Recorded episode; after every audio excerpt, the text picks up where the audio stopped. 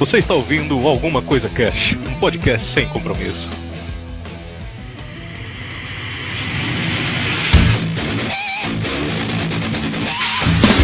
Olá, senhoras e senhores, aqui é o Febrini e somos todos animais. Uh.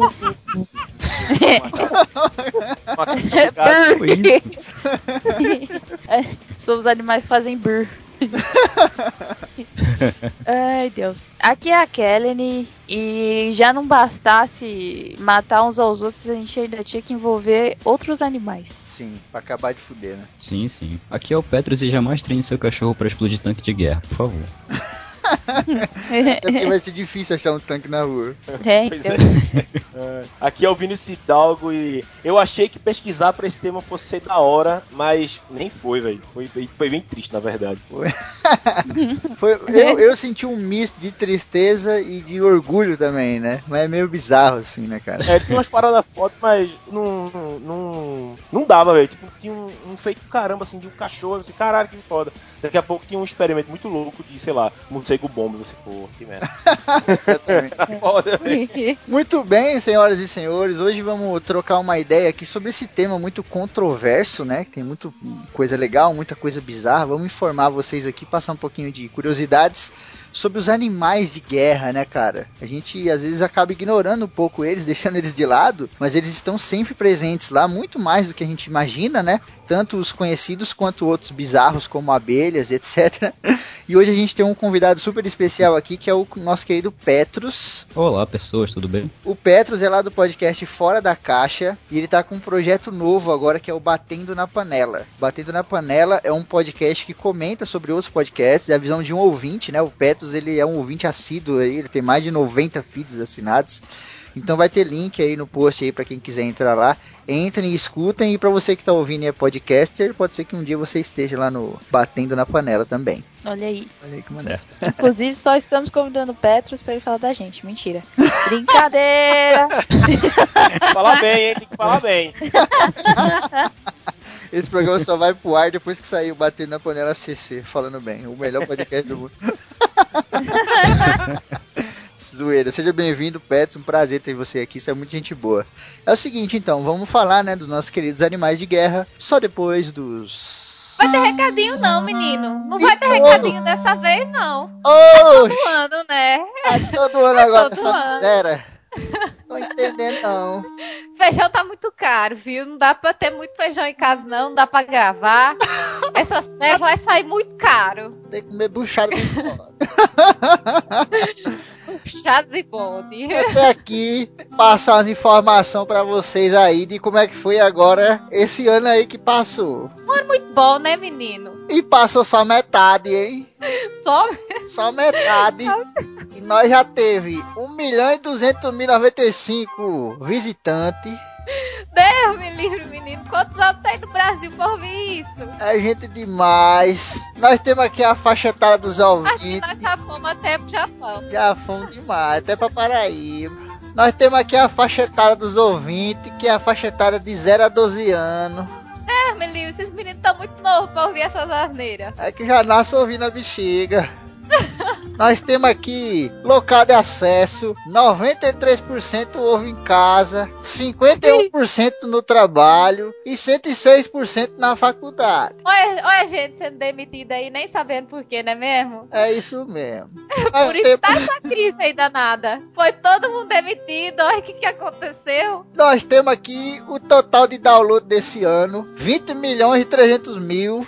Deus me livre, nós estamos é ricos, É menino, nós download estamos é demais. Aqui o dinheiro do Patreon já deu nesses seis meses 60 milhões. Por isso que nós temos esse fone tudo bom, tudo bom. Tudo bonitinho. No Twitter, nós tem 900 mil seguidores, mas lá são mais de 600. Já puder virar youtuber. Já dá pra virar o Alexandre Frota. Não sei de onde eu tirei isso, mas tá valendo. Tá saindo da jaula. Brrr! E os e-mails, Luandro? Pode mandar e-mail? Lógico que pode mandar e-mail. Nós estamos de férias, mas o programa continua saindo. Nós gravamos numa carreirinha danada, menino. Uma carreira, Olha, uma carreira. uma carreira de cocaína. Que é. Uma, ca- parecia a carreta furacão, dançando aquela música lá, todo mundo junto, um sambeiro pra gravar esses negócios tudo antes. Olha, deu um trabalho danado. Então vocês fazem favor de mandar e-mail. Deu um trabalho manado, que é uma manada, uma manada de trabalho. Vem com a manada de boi. Quando sai a carapeia da moléstia, sai deslizando mais liso do que carreira de gato na terra molhada.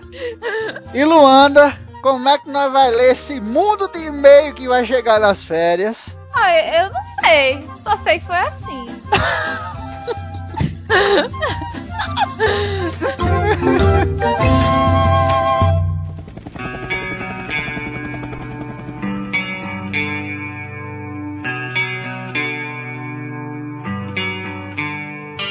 Cara, animais de guerra, né? Essa pauta, ela foi bem aquilo que o Hidalgo falou, né? Deixa a gente triste, mas eu também senti um pouco de orgulho de alguns deles. Né? A gente vai falar aqui ao longo do programa.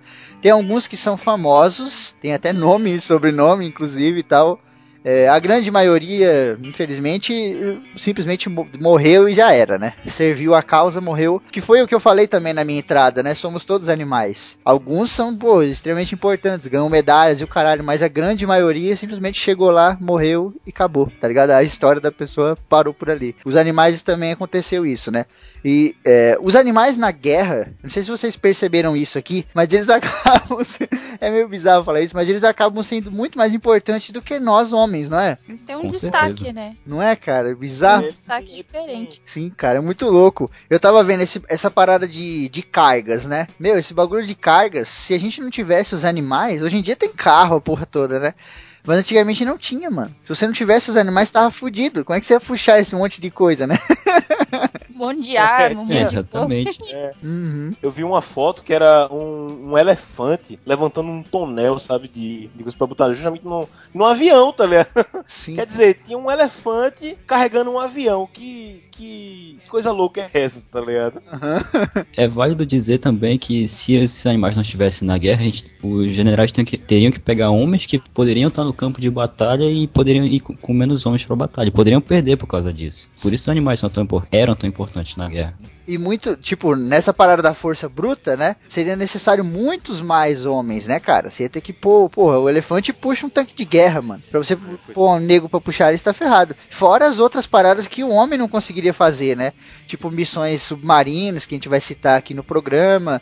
Algumas missões como essa do cachorro que o o, o Pet citou na entrada dele e tal. E pombos correio, mensagens aéreas e outro tipo de ataque aéreo também que o homem não conseguiria fazer, né, cara? Sem o advento da máquina, né? E, pelo menos não no tempo hábil, né? Necessário também. Sim, sim. Não, mas nem em tempo hábil. Tipo, o homem sem, sem um avião, como é que ele voa? Mas, por exemplo, a, a questão da. fa- Falei pensando na questão da mensagem. Uhum. Porque a gente tinha os mensageiros, né? Na, na era medieval, blá blá blá. Sim. Que eram as pessoas que iam de um lado pro outro e entregar as mensagens. Sim, sim. Só que se você pegar um mensageiro e um pombo, quem é que vai chegar primeiro de uma cidade pra outra? O pombo. Exato, sim. Por esse, por esse pensamento, realmente. É totalmente. Né, o animal tem um. O cachorro mesmo, né, cara? O cachorro é Sim. bizarro. O bicho corre demais. É. É. Espanto, velho. A gente É. esquece às vezes que o cachorro corre pra caralho.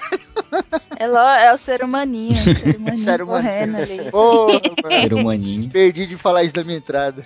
Ah,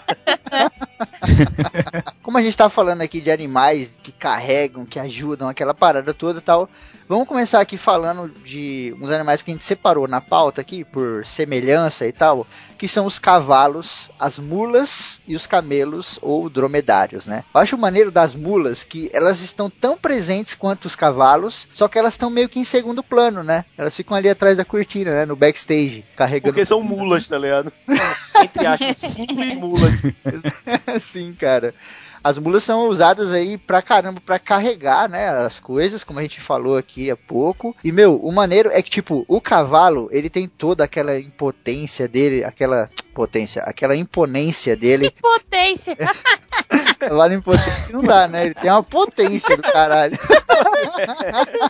É, Cavalo vapor, cavalo vapor saiu da onde, porra? O Rock É. É, é, é o pé, é o pé de pano na guerra, né? O bagulho.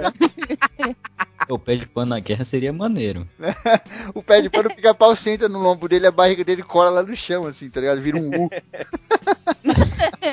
Os cavalos têm essa imponência. Ele é todo fodão, ele corre pra caralho, não sei o que. Mas existem pesquisas muito loucas que comprovam que as mulas têm uma resistência até três vezes maior que a do cavalo, tá ligado? Você pode pôr peso nas Caraca. costas dela até umas horas que essa porra carrega de boa, tá ligado? Como se fosse uma segunda-feira normal de trabalho. Nossa. Cara, isso aí eu é, vê também muito.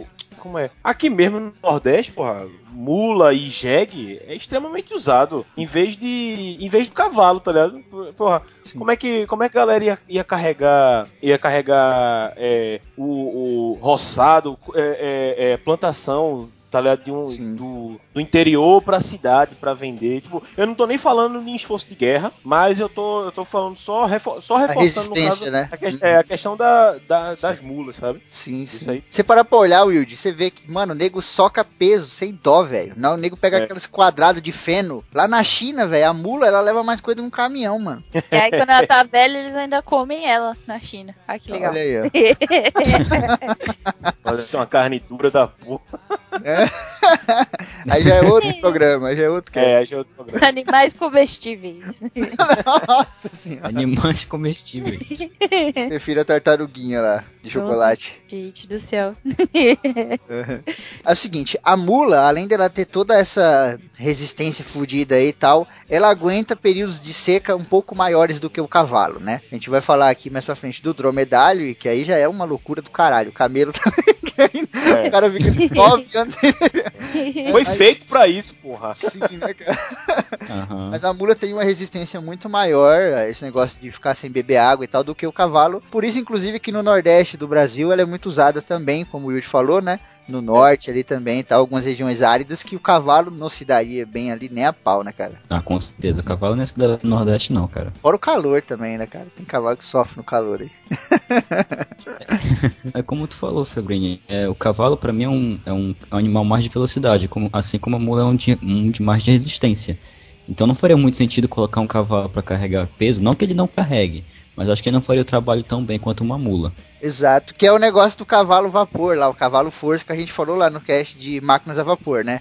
Tipo, o cavalo, ele tem essa velocidade e ele tem uma resistência muito boa. Porque você pode colocar um homem ali e, mano, o cavalo vai correr com aquele cara um monte, tá ligado?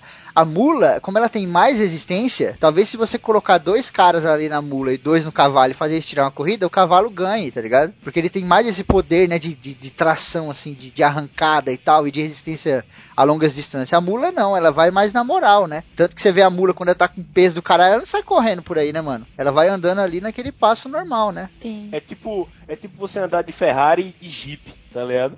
A Ferrari vai lá pariu, mas o Jeep ele vai passar pela montanha, vai passar pela pedra, vai passar por dentro do rio, tá ligado? Exato. Tem E a... cara, Areia. Uhum. Você vai e- atolar sua Ferrari, tá ligado? Se dependendo do que Pois você é. vai passar.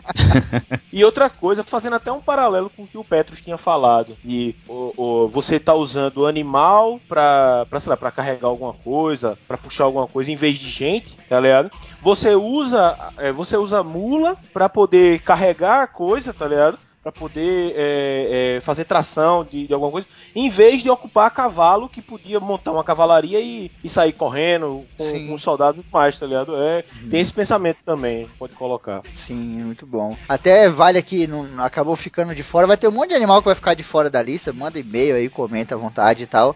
Que são os búfalos, né? Os búfalos são animais que. Tem muito tipo, aqui no Pará. No Pará. E outra, é, já viu, Pets, aquele, aquela parada das regiões pantanosas? O búfalo na região pantanosa, cara, ele anda como se fosse o Legolas em cima da neve, tá ligado? Ele não tá nem aí, mano. Ele sai andando. O cavalo não, cara. A região pantanosa dá uma segurada maior no cavalo, porque começa a afundar demais a pata, o cavalo vai ficando cansado, aquela coisa, né? Mas o búfalo, como é um tanque de guerra da natureza, vai andando naquela porra como se não fosse nada. Então, em períodos de guerra, até aqui mesmo no Brasil, a gente teve algumas guerras aí muito marcantes, é, o búfalo foi muito utilizado, né? tipo regiões pantanosas e tal, e o nego ia lá de cavalo, ficava preso no meio daquela porra, e aí vinha a galera lá, os sertanejos e tal, que já manjavam mais do lugar, com os seus búfalos, né? Eu acho que existem polícias no, no norte e no nordeste do Brasil que É verdade. montam búfalos, né, cara, em vez de cavalo, e puta, é um bicho monstruoso, né, cara? É tipo sair de, de um livro de fantasia. Pior, cara. É. Tem alguns municípios aqui do Pará que o pessoal cria búfalo. E é um bicho muito grande, mano. Não é possível. Inclusive tem aquela música lá do, Bo- do Bob Marley, que é Buffalo Soldier. Olha aí. Olha, Olha aí. Olha só. Ela fala sobre um búfalo soldado. Não sei se tem búfalo soldados na Jamaica, né? Se vocês for conhecer um búfalo soldado na Jamaica, mande um Não, sorteio. calma. Não é- essa música não era, não era do- de um búfalo na Jamaica, não. Era um búfalo americano. é porque Bob Marley é da Jamaica. É, é porque Bob Marley, o búfalo tinha Rastafari e fumava maconha, né? É, é. Mas a, música, mas a música diz que o búfalo tem dreadlock. Então, Olha aí. como faz? Olha Acho que era um cara, então. Ele tá fazendo uma poesia em cima de um cara, aí, então.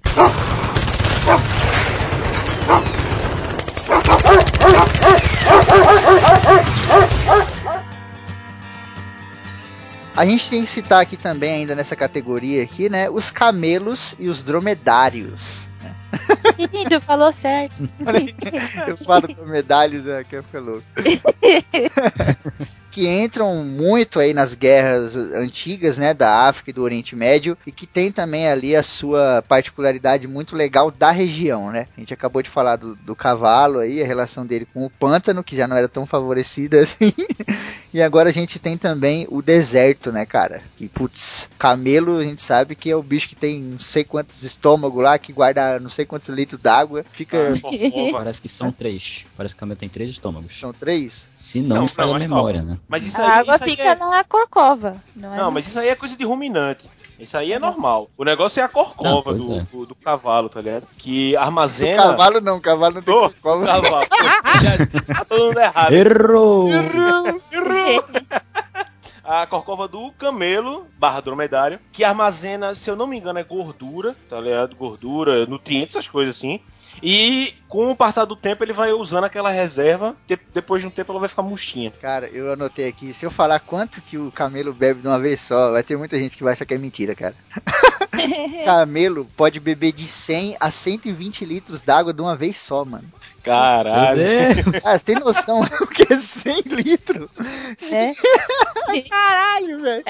É, e a gente não consegue beber os dois que a gente precisa por dia.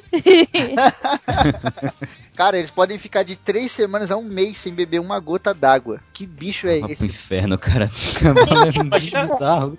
Imagina a rachadura do lábio do camelo, velho. Caralho, fazer um. É um canyon. Não, não deve nem rachar, porque ele tá com 100 litros d'água dentro dele, mano. Ele tá Não, mas pô, depois de, um, depois de um mês, então, faz aquela rachadurinha assim É. ali. Hum, que Nossa, sede. cara. Sabe? Beberia, um, beberia 100 litros d'água agora. Se eu pudesse beber a mil. Se eu pudesse beber mil. E pô, e ele, o corpo dele deve ser totalmente preparado pra isso, porque o ser humano é o seguinte: o ser humano, quando ele fica muito tempo sem água, acaba ocorrendo a desidratação, né? A gente fica desidratado e tal. E quando você volta a beber água, os médicos recomendam que você beba aos poucos, né? Tem muitos atletas que fazem a desidratação, como fisiculturistas, ou então esses caras do MMA que vão pra fazer aquele peso, né? Vão fazer a pesagem, né? Os caras fazem a desidratação pra ficar mais leve. E aí, quando eles voltam a beber, os médicos recomendam que você beba aos poucos, porque senão seu corpo não vai entender nada, você vai beber um monte de água e vai vomitar tudo, tá ligado? O camelo não, cara, ele consegue ficar esse mês todo sem beber água, depois ele consegue chegar a beber 100 litros de uma vez e ficar mais um mês e voltar e fazer isso, tá ligado? Direto. E como aqui o tema é animais de guerra, isso pras expedições, né, ali no deserto, mano, era imprescindível, tá ligado? Não tinha como você ficar levando um monte de água pra poder dar água pra porra do cavalo todo dia, né? Você levava um camelo e ficava um mês sem dar água pro bicho. É, então, e ainda mais quando cara você. no deserto. Porque o, o- aí entra aquela questão do, do mesmo pão da mula, né? Que o, o- lugar onde o cavalo não, não seria tão. não teria um uma boa eficiência, né, ali trabalhando, você coloca o animal daquela região. Então o, ca o cavalo não ia conseguir transportar os seus mantimentos, armamentos, os soldados no deserto, entendeu? Sim. E sim. nem uma bula. Cara, olha, e uma informação legal. Quando os caras iam pra guerra, né? Iam ali pras expedições, que a gente teve muitas expedições ali no, no Egito, dos sírios, aquela galera toda, né? Até antigamente os fenícios e etc. Tem uma, uma curiosidade muito legal. Quando eles iam, né, eles estavam indo ao local, eles não levavam pessoas em cima dos camelos. Eles levavam, aliás, é o contrário. Quando eles estavam indo, eles iam em cima dos camelos, porque o camelo tem aquela dobrinha, né? O camelo tem aquela dobrinha que fica maneiro de você montar, né, entre as duas corcovas ali. E o que acontece ali em cima, como fica a reserva de gordura que o Hidalgo falou, depois de muito tempo ali naquela loucura, naquela guerra, aquela... ninguém vai ficar parando pra dar comida pro bicho, né, mano? E no deserto é foda você achar a, a comida também. Aquela corcova ia baixando. Então, quando ela baixava, ele virava praticamente um cavalo, tá ligado? E era nesses momentos que a galera colocava os espólios em cima, que dava pra trazer mais de boa ali. Curioso, né, cara? Caralho. O bicho é completamente adaptável a esse tipo de situação, né, cara? É, é pelo é seleção natural, né, do lugar. Isso é muito louco de, de você pensar. Febrinha, eu só ia fazer uma, uma piadinha aqui que quando tu disse que o- os, cam- os humanos não iam em cima dos camelos, eu ia te perguntar se eram os camelos que iam em cima das pessoas no deserto. É verdade, o bicho é tão foda que só faltou isso aí, né? Os dromedários, eles têm também essa grande resistência. O camelo é, é mais resistente do que o dromedário. Só que o fora do dromedário é aquela porra daquela corcova única, né? Então, pra montar um dromedário, a galera tinha que fazer uma, uma paradinha que parece uma cela, mas é uma cela toda especial, né? É tipo aquela cela do elefante mesmo, que é praticamente uma cadeira, né? Você tem que fazer uma cadeira pra ficar em cima do bagulho. Cara, sabe um negócio louco, velho? É que, tipo, é, esse é- foi um, um dado que eu, que eu vi sobre a Austrália. A Austrália é o maior exportador de camelo e dromedário pro Oriente Médio, tá ligado? E eu Caralho. fiquei tipo, caralho, velho. Como Nossa. assim, meu irmão? O, o- a galera do, do, do Oriente Médio, que é tipo especialista nessa porra, exporta do. Do, Importa? da Austrália, é, importa da Austrália, tá ligado? Eu fiquei lol, velho. maior, é o maior lugar de fazenda de, de, de camelo, tá ligado? Aí a galera fica comprando de lá Sim. pra dar dote, dote pela, pelas mulheres. Tá, Você vale 40 camelos. Uma outra coisa muito foda também que o camelo acabava fazendo era o que? Era o cheiro, né? O camelo tem um cheiro muito característico, né? Um cheiro que a galera estuda e, tipo, o cheiro dele, cara, incomoda uma série de animais, tá ligado? Tem vários animais que se incomodam profundamente. Deve ser muito... Eu achei, eu achei isso mó louco, velho. Porque até os próprios cavalos, eles sentiam o cheiro do, do camelo. Vixe, fudeu, meu irmão. Sim, Agora fudeu. é bem bizarro isso, né? E aí acabava dando aquela expulsada, né? O cavalo não queria chegar perto, aquela coisa toda, né? A gente tá falando aqui de cavalos de guerra, né? Que eram cavalos extremamente preparados, mas ainda assim são animais, né, cara? Se o ser humano tem alguns medos aí durante a batalha, imagina os animais, né? Nossa, cara, isso é maluco, né? De você pensar. O, o- o cavalo não tem medo dos outros soldados com arma, mas tem medo do, do camelo que morde. Sim, cheiro, né? Cuspida, né? O cabelo vinha cuspindo, né, cara?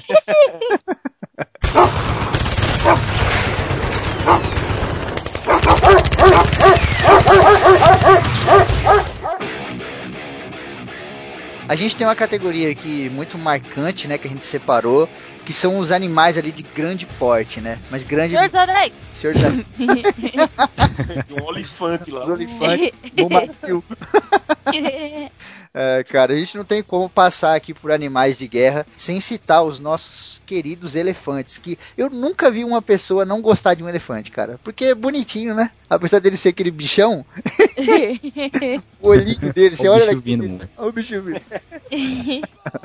Bom, os elefantes foram animais de guerra e usados à torta e à direita, né? Se você parar pra falar um pouquinho mais de, de antiguidade ali, eles eram usados muito no Oriente Médio também, né? Ele foi usado muito pelo Aníbal, né? O Aníbal foi um grande inimigo de Roma aí e tal.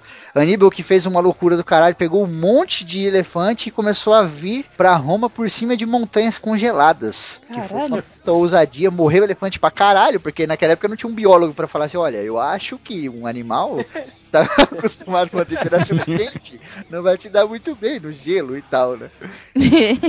Cara, mas ele ainda chegou, né? O que pros romanos foi uma coisa de outro mundo, né? O próprio Alexandre, né? Muito tempo antes dos romanos aí, Alexandre o Grande, quando foi pras Índias lá, se deparou com elefantes e ele falou: E agora? Como é que a gente combate Como é que a gente derruba esse bicho?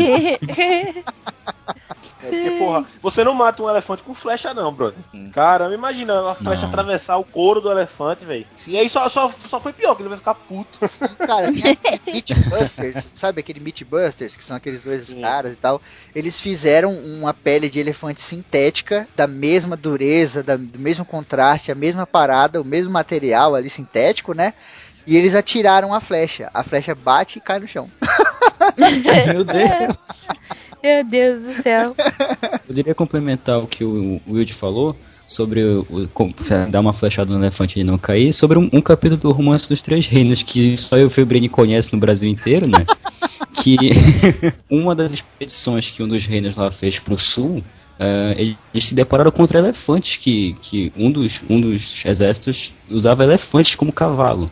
Os soldados iam em cima de elefantes. Eles só conseguiram derrotar esses elefantes por magia. Sim. Magia entende-se por alquimia, né? O nego tacou pólvora. Exatamente. é, dá pra jogar um raio no elefante. É muito Tem- bizarro, né? Fala, amor. É, até na- nas próprias lendas da. Lendas na religião mesmo. Na Índia, você pega lá os Vedas e o Bhagavad Gita, que são os livros sagrados deles, tem muito essa referência. Quando você tem as guerras, né, entre os reinos na Índia, os exércitos com elefantes também. Sim. E é muito louco porque o elefante, ele é um bicho extremamente calmo, né? Então, quando você chega na batalha, tá aquele bicho de boa, você já subestima, né? Você nunca viu aquela porra, você viu o bicho andando igual uma lesma, você já subestima. Só que o elefante, quando ele corre, maluco, ele é um demônio, mano. Ele corre e ele tem uma força desgraçada, né? Você vê aquelas expedições que o nego faz na África lá, quando ele corre, mano, o nego fala, fudeu, cara, acelera o carro aí porque não tem o que fazer. Não dá pra, Sim. tipo, não é uma onça, né? Você se fecha dentro do carro. Ele vai e derruba o carro, ele roda aquela porra, É uma tipo- bola. Ou ele pisa em É cima do tipo carro. ser. É. Pois é, é tipo ser atropelado por um ônibus, porra. Vem aquele paredão de Ah, meia tonelada três de vezes carne. maior e com vida própria. E com duas presas, né? Gigante na frente. Mano, é, é a sensação do, do Jurassic Park, tá ligado? Que tá as crianças presas Puta, no é carro verdade. e vem o T-Rex. Meu Deus! Exatamente, cara. Deixa um copinho de água ali no, no carro na savana. Só, só vê o copinho de água mexendo assim, fudeu. Sim. Fudeu. Muito louco porque os cavalos também tinham medo dos elefantes, né? Aquela coisa também do, do barulho e tal. Inclusive, era uma das fraquezas dos elefantes, né? Era o barulho, né? Roma demorou muito pra descobrir isso, mas quando eles descobriram, eles usaram a exaustão, que eram as cornetas e as trombetas, né? Quando tocava aquela porra, os elefantes ficavam loucos, né, cara? Saía correndo e tal. E o que acontecia era que, tipo, como o exército vinha de uma direção e o exército romano vinha de outra, quando você toca aquela porra, o elefante sabe de onde tá vindo o som, então ele corre pra outra direção. E ele pisava em cima do exército inteiro, tá ligado? Então acabou sendo uma arma contra-golpe, né? A arma acabava atacando eles próprios ali. O, o elefante também é muito antigo, a relação dele com o homem aí, né, cara? É tipo animal. Ele já foi usado como comida muito tempo atrás, né? Até o próprio mamute aí fazendo uma ligação a povos aí que se alimentavam desses bichos pelo excesso de carne, a gordura, aquela coisa toda. E depois a relação dele com ali os cartagineses, os gregos, os romanos também foi muito grande, né? A gente não vê falar muito de elefante, né? Quando a gente fala de elefante, o nego já pensa em Índia, essas paradas mais é, do Oriente Médio, assim mesmo. Mas, pô, os romanos e os gregos usaram pra caramba, pra construir várias coisas, tá ligado? O bicho é forte, né? O Hidalgo falou que veio levantando lá um, um galão com munição, sei lá na Primeira Guerra, né? Mas ele era muito forte. Inclusive, uma das coisas que faziam com o elefante era transformar ele num tanque de guerra, como faziam com a maioria dos animais que a gente falou aqui, né? O cavalo e as mulas e os, e os camelos também, nego. Botavam uma mini metralhadora em cima e ficava ali em cima dele, né? o bicho ia andando. Pra quem já jogou Metal Slug, lembra, né? Do camelinho do Metal Slug que tinha uma metralhadora? Puta, é verdade. É mesmo. né? Caraca. Era naquele esquema. O nego sentava, colocava uma metralhadora ali, que hoje é conhecida como metralhadora montada, né? Geralmente você coloca atrás de um jeep, alguma coisa assim, e ia cavalgando no bicho com a metralhadora giratória em cima. Ia subiando Antigamente era ainda. roots, porra. Agora, cara, aí no elefante os caras colocavam canhão, meu irmão. Aí não. E aí acoplar um canhão no, no, no elefante, velho. Putz, isso é muito. Isso é muito. É, sei lá, ficção, ficção fantasia, tá ligado? Uma, uma parada assim que você veria num, num livro Sim, de, de ficção, mas não. Isso existe- é, pronto, uma parada steampunk assim. Aham. Lá vem, lá vem os esforços da Índia e eles têm elefante com canhão montado. Caralho, meu, mas não, isso é real, tá ligado? Aconteceu. Sim, cara, isso é muito louco, né? O- a- lógico que no Senhor dos Anéis a gente vê os olifantes e os Mumakil, né? Menos o Pets, que é um filho da puta e nunca assistiu o Senhor dos Anéis. Como assim? Estou Eu sabia que ele abismado. ia falar isso. Mas, tipo, lá a gente vê os Mumakil, né? Que tem uma escala extremamente exagerada e tal, por ser fantasia. E em cima do Mumakil a gente vê aquelas torres de guerra, né? Onde tem uma caralho de nego. Nos elefantes a gente tinha uma coisa em menor escala, mas a gente tinha, sim, cestas, né? Ou cestos gigantes ali em cima, como se fosse aquele cestinho do balão, né? Pra galera conseguir visualizar direito. Não tem um balão aqui, cestinho quadrado. O nego colocava em cima do elefante e em tempos aí muito antigos aí, como na, na própria campanha do Alexandre e tal, esse tipo de cesto ia com 6, 7 negros em cima com arco e flecha e lança, né, cara? Então você tem um elefante que é um animal extremamente forte, faz um barulho desgraçado, você amedronta o cavalo, atropela tudo, e em cima você ainda tem um monte de cara atirando flecha e jogando lança em você. É uma arma de guerra, né, porra, sem precedentes ali na, na antiguidade. Sim.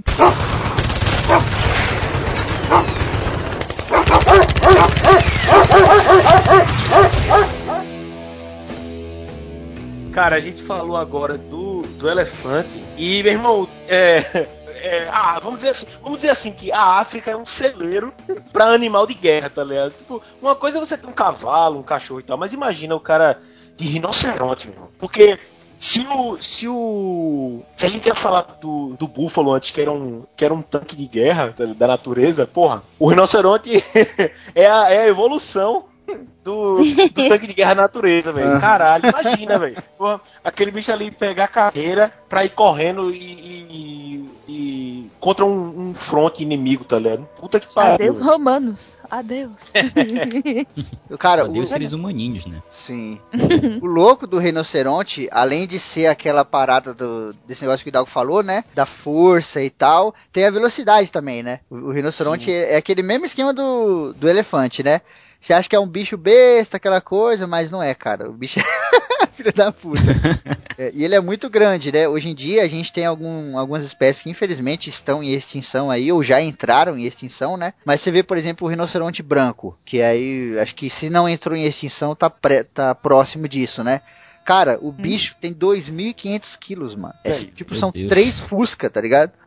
o bicho é muito, muito pesado, cara. Então Uma você. Né? Ele vem correndo, é uma flecha de 2,5 toneladas. Vai bater em você, tá ligado? É uma flecha com duas pontas gigante que vai É. pra onde quiser, tá ligado? Então, quando um bicho desse vinha pra cima do exército, cara, não tem muito o que fazer, tá ligado? A não ser que você seja um espartano, né? Como o carinha faz lá no filme, com uma lançada só.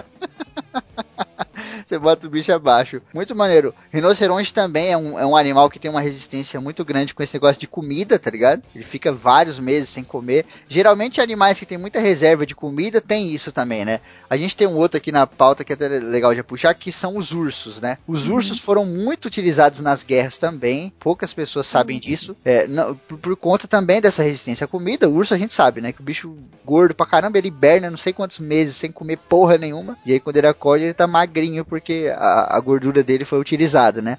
O urso, ele foi usado junto com outros animais, até vamos mesclar aqui os dois últimos tópicos, né, dessa parte, são os ursos e os, os grandes felinos. Eles foram usados de uma forma muito indireta, né? Porque, por exemplo, aqui a gente falou de cavalos, elefantes, essa coisa toda. Esse tipo de animal, cara, eles conseguiam domesticar, tá ligado? Eles domesticavam esse Uhum. animal de uma boa. O urso e os felinos, tipo o tigre, essas porra, era mais difícil de domesticar, apesar da galera também conseguir, né? Então o nego acabava usando de forma indireta. Como que era isso? Era simplesmente jogava esses bichos no meio da batalha, foda-se, deixa lá matando. Pega, pe- pegou. É. Cara, isso é muito bom, né, velho? Porque aí o cara tá lá, tá de boa no acampamento, velho. Aí vem, tipo, sei lá, cinco filha da puta com uma jaula, vai assim, deixa ela meio aberta e joga um, sei lá, um pedaço de carne lá no meio. E vai embora. Vai embora, vai. A porra de um tigre, tigre de bengala. Ah, a galera morrendo, puta, que bosta, velho. Ou então um urso, tá ligado? Puta que pariu, velho. Sim, cara, é muito louco. Eu tava até contando uma história esses dias no Telegram lá, é, pra Thaís, do Los Chicos lá, falando aqui sobre Santana de Parnaíba, né? E aqui, essa cidade aqui é colonial, já, puta, cidade 1512, por aí. E houve uma guerra muito tempo atrás, né, dos bandeirantes contra os índios, e aí teve um cacique muito inteligente que fez o seguinte, tinha uma puta de uma oca no centro da, da aldeia, né, é, e ele pegou um monte de onça, cara, nego fala 50, né, na história, mas a gente já sabe que tem aqueles exageros e tal. Ele pegou uma caralhada de onça no mato e jogou aquelas, aquelas arabatanas, sabe? Aquelas arabatanas pra uhum. porra da onça dormir, cara, com veneno provavelmente de algum animal lá. E ele jogou esse monte de onça dentro dessa porra dessa oca, no centro da vila. E aí, quando vieram os portugueses, né, matando geral, aquela porra, os índios não lutaram nesse dia. Eles fugiram pro meio do mato. E aí, os portugueses foram lá e começaram a abrir as ocas, uma por uma e tal. E quando abriu essa oca, com 50 onças dentro, você imagina o regaço que foi. Ai, caralho! Caralho, bicho. Corre, negada! foi bigode pra todo lado, né, mano? Porque uhum. o animal, ele tem aquele negócio do, da autopreservação, né? Que é aquele negócio de tipo, o animal acuado e tal, né? Então, tipo, esse tipo de bicho, cara, ele não sai por aí assassinando ninguém, tá ligado? Mas numa situação dessa, por exemplo, você pegar um, um urso assim, jogar ele no meio de uma guerra, primeiro que o animal vai estar tá assustado, porque é um barulho do caralho, né? E segundo que ele vai temer pela vida dele. Provavelmente alguém já vai atacar ele. Nossa, gaguejei agora igual um atacar. Tiro, tiro, tiro. Alguém vai tá, tá, tá, tá, tá, tá, tá no urso e ele vai se defender, né, cara? E a gente sabe que não é fácil derrubar um urso, né? É, o Cornwell fala nos livros dele que não é fácil você matar um homem, é bem legal, né? Pra quem leu Crônicas Saxônicas, ele fala lá o quanto difícil é. As pessoas pensam que é fácil, né? E ele fala, não é fácil, tem que bater mil vezes pra arrancar é. a cabeça do cara. então, imagina um urso, né, malandro? O urso é muito grande, né? Quando essa porra fica em pé, fica com 3 metros. Hum. Talvez não seja fácil derrubar um urso, mas é fácil enganar ele. Não sei se isso é verdade, não sei até onde, até que ponto isso é verdade verdade. Já sei do que Mas que eu li em algum lugar. vai lá, vai lá, vai lá. Pois é, pois é, mas eu não sei até, até onde isso é verdade. Uh, eu já ouvi, já li em algum lugar que urso não come carne morta. Então se a pessoa se fingisse de morta na frente de um urso, talvez ele não fosse Vai tomar no cu, imagina. Meu Deus do céu. No meio da guerra. No meio da guerra. A galera caindo no chão. Ah, no meio da guerra é outra coisa. Agora tá só tem um urso no meio do mato. Tipo um ataque cardíaco, né? Bota aquela mãozinha no peito e fala, ó! Oh! E cai oh! pra trás. Imagina, os caras chegam com uma puta de uma caixa enorme de madeira, libera 10 ursos no meio da guerra, todo mundo deita no chão, assim, tidão. Ah, Aí os ursos, nada a fazer aqui. É. Aí vão embora. Eles vão ela, procurar um mel. Né? É mentira! Olha o urso! Olha é mentira! É todo mundo duro pra trás. Sim. Tem, tem uma história de um urso que chama Yojitek. Yojitek. Não, é sério, isso é ah, sério. Desculpa, Você queria falar o irmão urso. É. Não. E ele, ele foi o urso que ele foi adotado ali na Segunda Guerra pela 22 segunda Companhia de Suprimentos da Artilharia. E tipo, era o, a artilharia polonês, polonesa. polonesa. Polonês. E ele foi adotado por eles pra, pra. Ele era, tipo, muito bonzinho. Os soldados brincavam com o urso. Era tipo um filhotinho de urso. E ele ajudava para carregar e descarregar as cargas do... de suprimentos deles. Era mó bonitinho. É. É o que, é o que eu falei, tipo, esses animais eles eram essa forma indireta, mas tem isso que a Kel falou, né? A gente tem muita coisa disso no Tibete, né? Lá no Tibete tem aquela coisa dos tigres, né? Os monges domesticam os tigres e tal. E, tipo, pra quem viaja para fora, assim, você pode ir lá no Tibete, fazer uma excursão lá e você pode fazer carinho nesses tigres, assim, que eles são dóceis pra caramba, tá ligado? Passo. Um... Passo, né?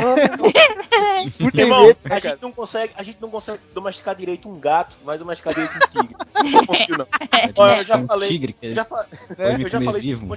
eu já falei isso em alguns lugares. Eu não confio em nenhum, em nenhum animal que seja maior do que eu, velho. Na moral. eu fico, cavalo, boi, eu, ele é bom, bonito de longe, tá ligado? Ah, massa, não sei o que, tô dando um joinha. Mas chega perto, eu. Não, não, obrigado. Eu lembrei de um vídeo. Maior do que eu não cara, Tinha um cara, acho que ele tem um canal no YouTube, esse cara. Ele faz aquele bicicross em lugares assim, inexplorados, assim, inexplorados entre aspas, né? No meio da, do wilderness aí, das coisas selvagens. E aí ele sobe numa puta de uma colina linda assim e tal, e lá em cima da colina ele vê um monte de cavalos. E aí ele vai com a mãozinha assim, ô oh, cavalinho, não sei o que, não sei o que, e o cavalo vai vindo bem devagarzinho assim, você pensa que ele vai fazer um carinho, mas o cavalo dá uma mordida no pulso desse nego. Você viu esse vídeo? Ô, Febrinho. Caramba, eu vi, velho. Fala, Meu Bex. primo já foi mordido por um cavalo. Já? Olha aí. Nossa, E o cavalo Já. tem os dentes fudidos, velho. Ele ainda tem o braço dele, só pra constar. Muito bom. Ainda bem. O dente do cavalo parece um celular, velho. O bagulho é monstro. Nossa.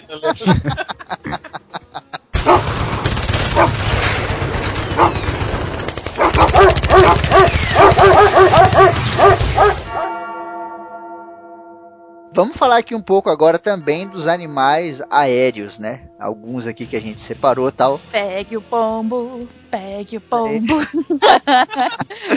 Bom, como a Raquel já puxou, né? Vamos falar aí dos nossos queridos pombos correios, né, cara? Que, putz, até hoje são usados, pra quem não sabe, né?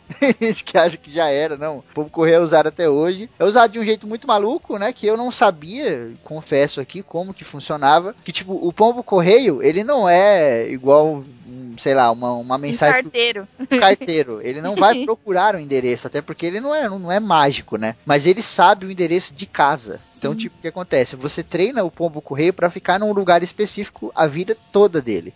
E aí você pode pegar essa- esse bicho, levar ele lá pra China, e lá na China você solta e ele volta pra casa, tá ligado? Então ele era usado dessa forma, né? A galera levava pra guerra lá, dentro das gaiolinhas, e quando mandava mensagem, ele levava a mensagem pra casa, né? Do mesmo jeito que muita gente tentava treinar o pombo em alguns lugares específicos ali perto da- do lugar, do sítio, quando era um sítio. Sítio, pra quem não entende, não é uma fazenda. Sítio é quando você está sitiando uma cidade, né? Tinha da Cara, cidade. que fecha dentro das muralhas. Os caras tentavam criar o pombo ali durante um bom tempo, que tinha sítio desse aí que era anos, né? A gente teve sítios aí de 50, 100 anos. E aí você mandava mensagens também para pro país e ficava nessa coisa louca de, de ir e volta, né? Sim, esse é um conceito que a gente aplica até hoje, até na tecnologia, né? Que quando você envia um, um sinal de dado, um pacote de dados para alguém, é, esse pacote ele tem, ele sabe o endereço de volta, então ele bate lá no onde ele tem que ir e ele volta para você. Ele não vai passar por outro caminho e ir parar em outro lugar. Que foda. Eu não É. sabia disso não. Sabia não. Não, mas é isso Sabe, mesmo. não? Não sabia não. Foi maneiro, cara. Bom, é, durante a Primeira Guerra Mundial nós temos um número aproximado aqui de 200 mil pombos correios que foram usados, né? E até a gente comentou aqui antes de começar a gravar que a Primeira Guerra Mundial ela foi muito mais medieval do que a gente imagina, né, cara? Tem muita gente que inclusive lutava com espadas, né? Ali durante a Primeira Guerra Mundial a gente tinha cavalarias inteiras que famosos lutavam baionetas, né? Exato, né? ou sabres, né? A gente tinha cavalarias inteiras que lutavam com sabres, como a gente vê aí em Senhor dos Anéis, esses filmes assim, né? Mas Star Wars. Star Wars, né? A gente viu no a gente viu no como é que é o nome, cara? Agora me fugiu. Aquele do Tom Cruise lá, do Japão. Não, o náufrago. É, o último Último samurai. Não, Nossa, o náufrago. A nega confundiu Tom Cruise com Tom Hanks, velho. Meu Deus! O náufrago que naufragou na ilha do Japão. É, não tem nada a ver. Nada a ver com guerra. Gritando Wilson! Guerra pela sobrevivência. Ai, o Wilson era uma máscara de samurai, assim, não era uma bola. Ai, caramba. Ai, ai. Aquele filme do Tom Cruise a gente vê isso também, né? Ali naquela guerra é, foi aquele negócio da cavalaria contra os tiros, né? Tava lá os, os, os samurais indo a cavalo com espada e do outro lado tinha ali acho que os britânicos, se eu não me engano, já com armas de fogo. Na primeira guerra teve um pouquinho disso também, né? O nego ia com cavalo, espada, a porra toda e do outro lado vinha a galera dando tiro. É meio injusto, né? Mas na hora da guerra tudo vale, né? Na Meio? guerra, amor.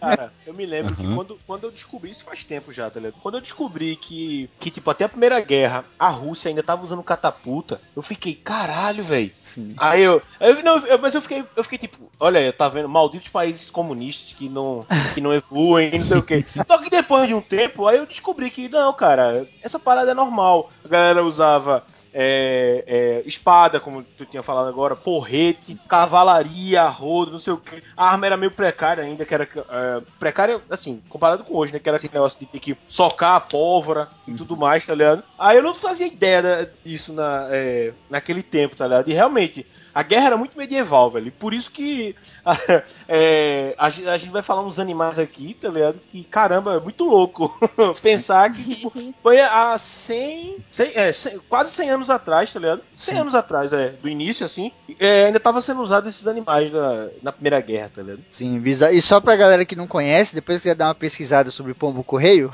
não é esse pombo que você vê na rua, não, é um puta de um pombo, parece uma águia o bagulho. é o pombo do Parque da Água Branca, que vai essas galinhas. é um pombo grande da porra, mano, que tem um bico enorme assim, tá ligado? Então vale a pesquisa aí que é muito maneiro. Parece um tucano, bicho.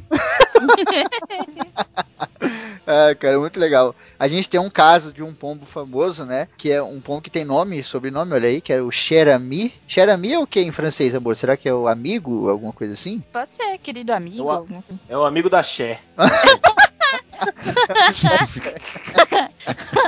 é, ok. Foi um pombo muito foda francês. Ele entregou 12 mensagens durante guerras. E dessas 12 teve uma que ele levou um tiro. E, cara, você imagina, passarinho é um bicho muito sensível, né? Agora você imagina, o pombo levou um tiro, mano. E mesmo assim ele concluiu a entrega da mensagem, tá ligado? E aí vem aquela coisa que eu falei: somos todos animais, né? O ser humano, ele é muito escroto fazendo isso na guerra, né? Mas ao mesmo tempo a gente não perde a nossa humanidade, né? Então a gente tem muitos casos de uma preocupação extrema, né? Quando esse povo Xerami, esse pombo, o Xerami chegou, ele tava todo ferrado, todo machucado e tal. E os caras separaram uma ala do hospital e mandaram um monte de enfermeiro pra cima do bicho.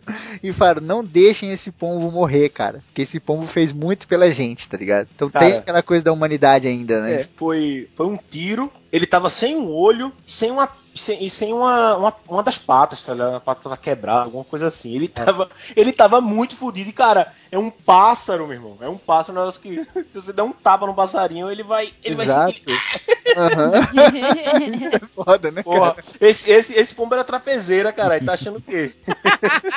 ele não fazia. Ele fazia.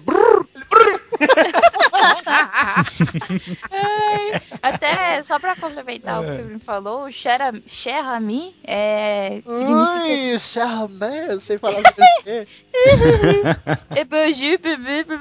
é, quer dizer querido amigo, que é aquela é a frase do que em inglês gente, o pessoal começa as cartas, né? Que é o dear friend, ah, dear, não sei o ah, quê. Ah, olha que é, Essa é a referência. Uma referência. Que foda, cara. Ficou mais legal ah. ainda o bicho. Tá vendo o negócio que eu falei da pesquisa? Que às vezes durante a pesquisa você fica com raiva, né? Mas aí depois você vê os bichos assim, você fala, caralho, mano, esse bicho, esse pombo, cara, isso é muito louco, né? Agora vem a filosofia da maconha. I wanna love you. Não, é. Mas, Buffalo Soldier. Buffalo Soldier, tem que fazer a referência. cara, imagina, esse pombo deve ter salvo no mínimo 100 mil vidas. É louco isso, né? É louco é, se pensar, 194 né? sobreviventes. Olha aí, salvou 194 sobreviventes. Um, um bicho. Fora o que tava lá no país, né? Do, que ele não salvaria se não chegasse as, uma das 12 mensagens que ele levou, né? Isso é muito bizarro, né? uhum. né? Ele vai ter uma série da Netflix que é Mil Olhos, não sei se vocês chegaram a ver. Não. É o não, não cheguei. É, do, é, da, é daquele. Puta, é do, é do, do, Marco Polo, né? Isso. É um, é um spin-off do Marco Polo. Exato. No Marco Polo tinha um personagem lá, acho que é tipo um monge, assim. É, é o Mil, Mil Olhos, na série Marco Polo. Sem, e, é... sem, sem olhos. Sem, sem olhos. olhos, ah, sem olhos. É. E a Netflix fez um filme lá, né? Um filme só sobre a história dele e tal.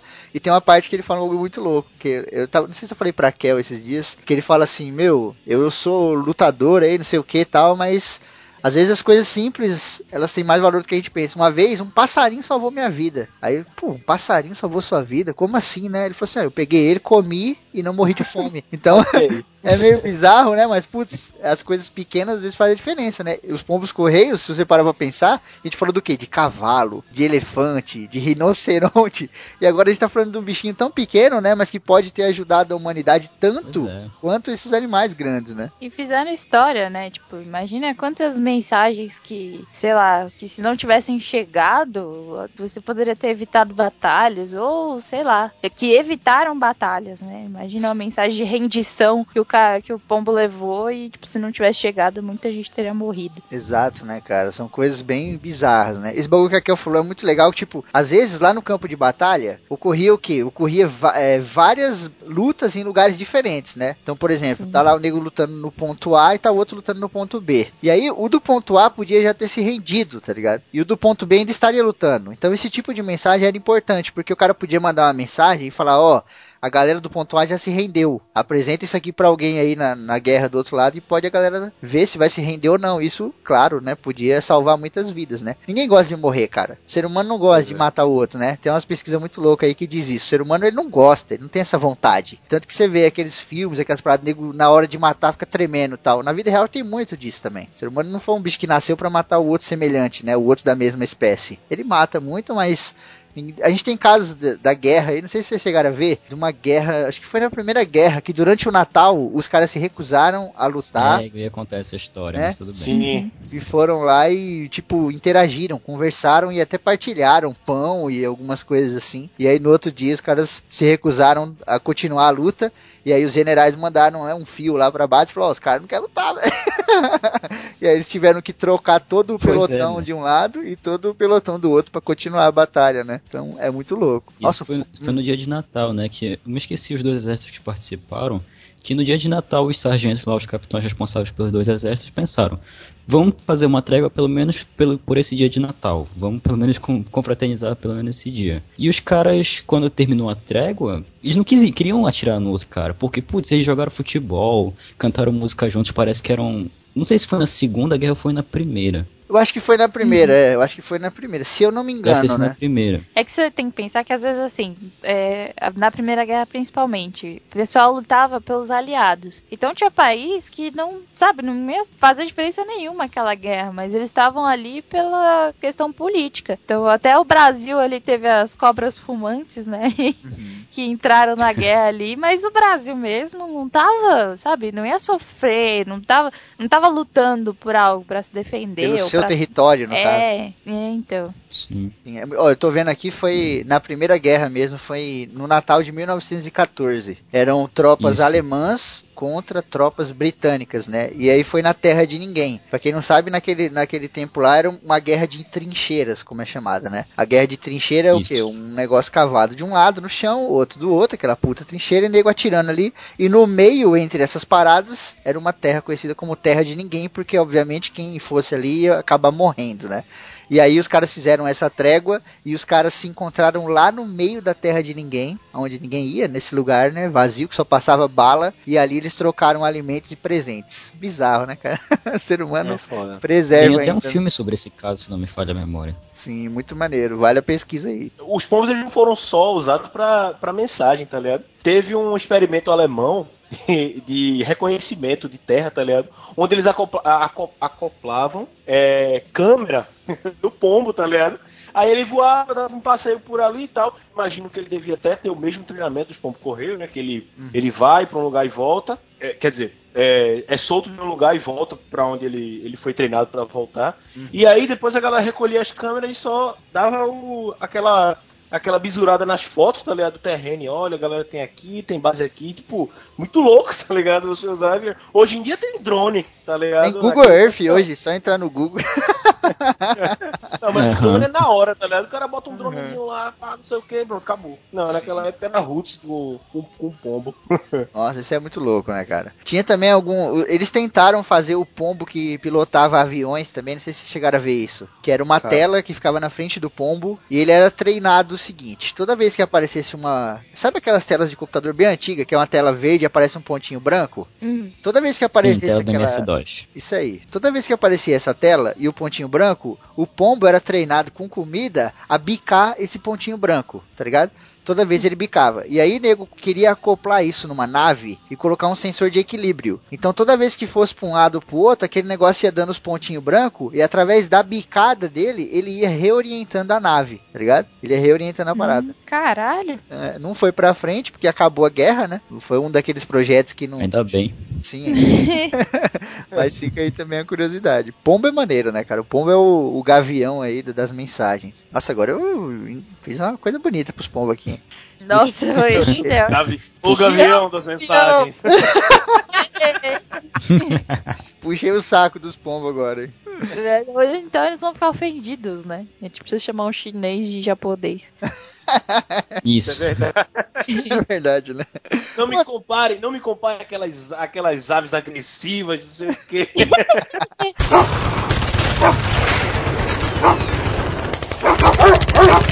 Huh? Huh? Huh? Huh? Huh? Huh? Huh? Já vale puxar aqui, né? Como a gente já citou, foi até sem querer, mas a CC é isso aí, né? Depois daquele gancho do Black Mirror lá. Sim. Vamos falar um pouquinho aqui sobre as águias e os falcões, que também foram usados nas guerras, né? Nas guerras até mais antigas, por povos bem específicos, né? Como por exemplo os mongóis, né? Os mongóis aí do nosso querido Gengis Khan, nosso querido, não tão querido assim, quase dominou a porra do mundo inteiro, usava águias e falcões direto para todos os fins que você puder imaginar, cara. Ele carregava mensagens também, como os pombos, né? Como também caçava pros caras, né? Então, pô, você tá no meio da, daquela marcha e tal, você soltava lá os gaviões ali, as águias, os falcões, e eles iam caçar alimento e traziam para você. E eu acredito que um gavião, uma águia ou um falcão caça muito melhor do que um homem, né? Então, acho que eles traziam muita comida, né, cara? Que eles vão trazendo coelhinho, coelhinho, coelhinho, daqui a pouco você tem um milhão de coelhos ali, né? A, a caça com falcões também, ela é muito comum na, na história, né? É, geralmente o, o o Falcão ele vai na frente, localiza ali a, a presa e depois o homem vai lá e busca o, vai buscar o animal também. É, o reconhecimento também é muito legal, né? A gente tem durante a guerra os batedores, né? Então, aqueles caras que iam lá na frente e tal, olhavam o terreno, voltavam e passavam ali os reports, né? Que são as informações e tal. Se tinha algum exército, né? Report. Qual que é a tradução de report? Relatório. Relatório. Relatório. relatório é mais legal, é mais bonito relatório, eu gosto dessa palavra. Passava o relatório e tal. E tem uma história muito maneira do exército mongol que mandou uma águia aí fazer, né, um, um reconhecimento de terra e tal. E aí o cara lá que mandou chegou, né, o general lá dos mongóis, chegou e falou assim: preparem o exército. Aí os caras, mas putz, a águia nem voltou ainda. Ele foi exatamente por isso. Tá, Eita porra! e ele tava puto, viu? Que era a, água, a águia preferida dele. Pois é, né? Ou seja, né, provavelmente abateram o animal e ele deve ter, né, ligado os pontos e falar, meu, essa águia não ia morrer. Deu assim, merda. Do nada, deu merda. Coisa, coisa burra, né, velho? Agora, aí é que tá, tem uma galera que faz um, umas cagadas foda. Porque, por exemplo, aquele, aquele exemplo dos, dos, Aquela história que foi contada dos elefantes, uhum. que foi o Aníbal foi que levou eles pelo, foi. Foi. pela montanha. Sim. Porra, bicho, não faz isso, meu irmão. Os caras estão cara na savana. Aí a mesma coisa, o cara tá lá, um exército inimigo aí. Olha, lá vem a, lá vem a águia de Gengis Khan, vamos matar ela só de zoeira. Aí mata aí ele. Ah, tô ligado de onde vocês estão. Puta que merda. É verdade, né, cara? É uma decisão. Vamos matar ela só de zoeira. É, deve ser aquele, aquele, soldado que é tipo um estagiário, tá ligado? Que nunca pegou numa, numa arma, numa flecha na vida, aí vê a águia lá e fala, eu vou matar e vou provar pra todo mundo que eu sou foda. Aí pá, aí vem o cara, não, esse aí é do Gengis Khan. Cara, puta que merda, velho. aí a galera tem que mudar de lugar, tá ligado? é, ô, oh, levanta tudo as barracas, vamos pro outro lado do rio. essa, é, essa parada do Aníbal, dos elefantes, se eu não me engano, posso estar é, errado aqui, mas vale aí depois um programa sobre ele ou sobre. Ou a galera uma pesquisada. Eu acho que surpreendeu Roma, por isso que ele, tipo, foi cagada? Foi. Ele morreu muito, morreu muito elefante. Mas Roma não esperava, tá ligado? Roma não esperava que ele ia vir de uma região gélida, montanhosa, com a caralhada de elefante. Então ali tava meio que desguarnecido, né? É, porque se eu não me engano, assim, né? Não foi. Eu, eu imagino que ele não. Imagino não. Ele não sabia, né? Porque, porra, ninguém nunca viu um elefante no frio. Vai que dá. Mas não deu, né? Tudo é. bem. Mas se eu não me engano, ele, essa, esse, né? esse, caminho. Esse caminho foi realmente estratégico, né? Pra chegar por ali e botar pra fuder. Sim, cara. É, é o que acontece com a gente quando a gente vai pra algum lugar e usa a rota mais perto do, do Google, do Google Maps. Ou do Waze, né? Que a galera vai parar na favela, tipo, no Rio é. de Janeiro e é metralhado. Ou então você vai no Google e pede a, o tempo que demora pra ir a pé daqui pelo, até o Japão e ele traça uma linha reta pelo mar. Eu falo, caralho, eu não sou Jesus ainda, mano. tem, o, Nem Jesus ele ia falar. tem viram que ele dá Jesus, três dá dias mim de não. canoa. Ele falou o quê? Três dias de canoa? Deve ser do Acre. Pro Pará, tá ligado? Ele vai pro Rio e tem que Acho que era dos Estados Unidos até a China, uma coisa assim. Siga pelo Strait de Greenwich, três dias de canoa. Uma parada assim. Ah, meu irmão, isso porque o, é porque o Google Earth não tem é, balsa voadora, que é muito mais rápido. se ele tiver. Daqui a pouco vai ter Uber canoa. Já tem Uber helicóptero, então não tá certo. Caralho, Uber helicóptero deve ser caro pra cacete essa porra, né? Não duvido. Não, mas não é, mas não é tão caro usa, né? quanto o Porque, Uber. tá- o quanto- mas não é tão caro quanto o táxi e heli- helicóptero. Ah, mas, mas tem Wi-Fi e tem balinha, né, mano? Então. É verdade. Mas sim, eles Sim. Não, não são animais. Voltando pros animais de guerra. É, nós temos aqui também um- os animais que foram usados aí que eu achei interessante colocar pela curiosidade, que são as abelhas, né? As abelhas foram muito usadas na guerra aí. Eu não sabia, confesso aqui, não sei se vocês já sabiam dessas informações, que os Também caras, né, catapultavam é, aquele negócio do sítio, né? Você tá ali em volta de uma cidade, o nego tá lá preso dentro das muralhas, você quer tirar a galera dali, né? Então você tem algumas opções, né? Você pode dar um storm the break ali. Nossa, tô falando muito inglês hoje, né? Nossa, querido, it's time to break. Americanos. É. A Kel não pode falar um, um sotaque francês. Francês e se empolga. É, mas o meu inglês é da Jamaica, então é tudo errado. É inglês de búfalo. É inglês de búfalo. Ou você podia ah, arrebentar o portão, tentar arrebentar um muro e entrar na cidade, ou você esperava a galera morrer de fome lá dentro, que levaria uns 90 anos. ou você fazia como os caras faziam com as abelhas aqui, ó. É, e vem novamente aquela parada da, da Idade Média, né, na Primeira Guerra, que a Primeira Guerra foi muito mais Idade Média que a gente imagina. Durante a Idade Média, com esses cercos e tal, de castelos, de fortes, os caras catapultavam colmeias completas pra dentro das cidades, mas a gente tá falando de guerra, né? Guerra medieval, às vezes ela tem uma dimensão muito maior do que a gente imagina, né? Então quando você fala, meu, veio a cavalaria, tipo, ninguém imagina 100 mil cavaleiros, tá ligado? E muitas vezes é o que acontecia, né? Então você vê aquele mundo de cavalos que você não consegue imaginar.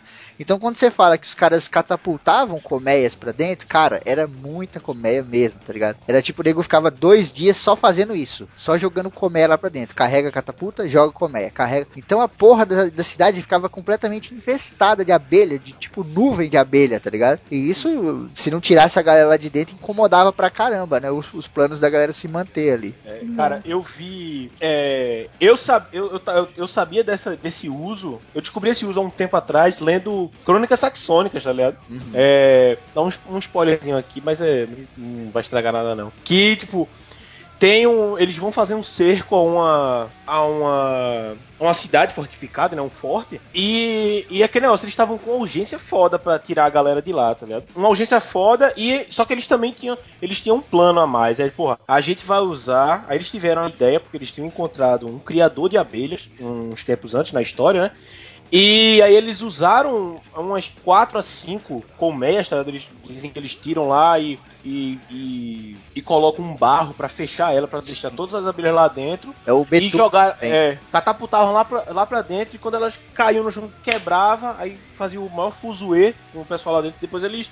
Aí eles conseguiam invadir e fazer o, o, o coisa mais por, porque no começo tinha as abelhas pra, pra, pra ajudar. Isso eu achei isso foda pra caralho, velho. Cara, isso é muito louco, né? E também foi usado muito na Primeira Guerra, né? A gente vem de novo trazendo aqui a relação. Os caras tinham os fortes, e os fortes eles eram o quê? Eles eram todos muralha mesmo, né? Primeira Guerra a gente não tinha muito esse negócio de avião, né, cara? O avião tava chegando praticamente, né? Então quando o nego fazia o forte, era aquele quadradão bonito com quatro torres de cada lado, assim, bem medieval, né? E os caras ficavam lá dentro com arma. Então o nego jogava colmeia de abelha lá dentro até umas horas, né, cara? E você vai fazer o quê? Você vai atirar na abelha? É, então. Chama o padre com aquele negócio de fumaça. Vai, padre! A Olha abelha- essa cidade, nível essas abelhas Sim, da esse gente. agora. É, ululu. Aí as, abelha, as abelhas vermelhas não se tornam abelhas azuis e vão atacar o outro lado. É, cara, muito Ai, legal. Cara. Hoje em dia tem alguns projetos com abelhas aí, né? Com aquela coisa da dos sensores dela, né? Da galera tá usando para tentar encontrar minas terrestres, né? A gente tem muitos países da África aí que tem muita mina no chão até hoje, é, vinda de outras guerras e tal, que infelizmente machuca é, tropeça, muito. cai, é foda. Pisa em cima e Ai, não. aquela merda. Tropeça e cai, caralho. O bagulho tá arrancando pé. Vocês entenderam? A piada foi tão ruim que ninguém entendeu. Tem muitas minas no chão. Eu falei, é, tropeça e cai. Ah, caraca, velho. Essa foi do Eduardo Spor, né, mano? É, é os Estados Unidos eles estão eles fazendo esse, essa pesquisa com, com abelhas, sabe? Até pra o. Vou, vou imitar o Febrino aqui e falar inglês um pouquinho. Até pro Homeland Security, tá ligado? A, a segurança, a segurança nacional.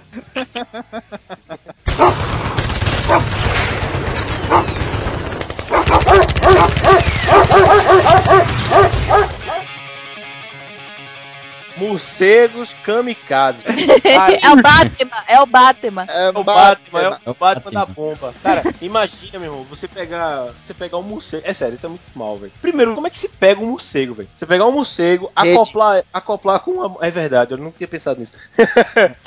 você pegar um coelho, eu vou falar coelho agora. Pegar um morcego, acoplar uma bomba nele e soltar e uma, uma, uma bomba aérea, meu irmão. Bum, explodir, incêndio, bomba, é, explosão mesmo mesmo incendiária, tá ligado? Cara, é muito isso louco. É, isso é muito louco, velho. Isso é muito louco de pensar. É pra quem não sabe, é, as casas do Japão tem toda aquela arquitetura característica, né? Que é muito bonita, inclusive, né? E aquelas casas, que elas são? Elas são feitas de telha. E um dos lugares que o morcego mais gosta de ficar é embaixo de telha. Você pode ver no YouTube aí, dita aí, morcego, telha, você vai ver, os caras arrancam telha, assim, são um milhão de morcego, né? Aqueles caras de, de, que vêm fazer limpeza e tal. Cara, a primeira coisa que os morcegos faziam era embaixo de telha, né? Então, então, os americanos aí falaram, meu, vamos usar isso, né? Então, o que eles faziam? Pegavam os morcegos, socava bomba no bicho, amarrava bomba para todo lado. Morcegos, inclusive, do Brasil, né? Tem muito morcego aqui característico da região, que são fortes, são grandes, os caras mandavam para lá e soltava lá em território japonês. Então você imagina um avião, olha como o ser humano é maluco, velho. Um avião abre aquela comporta embaixo, né, onde normalmente desceria uma bomba, uma ogiva, e sai um monte de morcego. É uma rede com paraquedinhas. Aí quando é tá saindo assim, ela abre. A carga viva. Né, cara? É. Que bizarro. Imagina a galera olhando assim pro céu, tipo, os japoneses, tipo, what the fuck? Porra é essa? Tá não, tipo, toca o alarme, toca o alarme de bomba, e todo mundo, caralho aí. Mas não tem bomba nenhuma, cara, só tem que sair no caixa. Só tem aquele barulho é. de asa, tá ligado? Caralho. e, tipo, Pessoal, e, eu acho que eles erraram. Eu acho que eles trouxeram os negócios errados, né? Vamos a dormir. Algum estagiário tava lá marcando é. lá, aqui vai pro zoológico, aqui vai pra guerra, aqui vai pro zoológico, aqui vai pra guerra. E mandou uma caixa errada. Eita, era pra Madagascar, não era pro Japão. É, é os caras olham assim, cara olham assim, bom, já que a gente tem morcego aqui, vamos armar esses filha da puta. Não, e outra coisa, a espécie do morcego era uma espécie conhecida já é, que gostava de ficar em casa, tá ligado? Porque assim, às vezes tem um morcego que vai olhar assim, porra, nem fudendo que eu vou pra uma cidade, tá ligado? Aí vai se embrenha na floresta e encontra em qualquer outro canto. Mas aí, já pra eles, eles pensando nisso, é diferente de Aníbal, que mandou o elefante pro gelo, eles pensaram, pô, vamos pegar um morcego que gosta de ficar em casa, tá ligado? Aí é um morcego caseiro e tal, não, não, não sai. Morcego caseiro, pra, não vai, não vai pra balada. pra balada é de boa. Morcego nerdão. Ou um podcast Facebook, né? e tal. É, aí entrava, entrava na casa na tele, bum, fudeu. Explodiu. morcego tá peseira. o que 37 acontece... anos de morcego, caramba. Então, sei lá, dois anos. O que acontece... Segura, gente! o que acontece é que os morcegos acabavam explodindo mesmo, tacando fogo no telhado, a porra toda, e acabava revelando o que tinha dentro da casa, né? E o que tinha muito no Japão era o quê? Uma casa normal, de uma família normal, só que lá dentro o nego tava com uma puta de uma indústria produzindo arma pra caralho, né? Que era uma das maneiras deles disfarçarem aquela coisa, né? E aí os americanos acabavam sabendo o que é.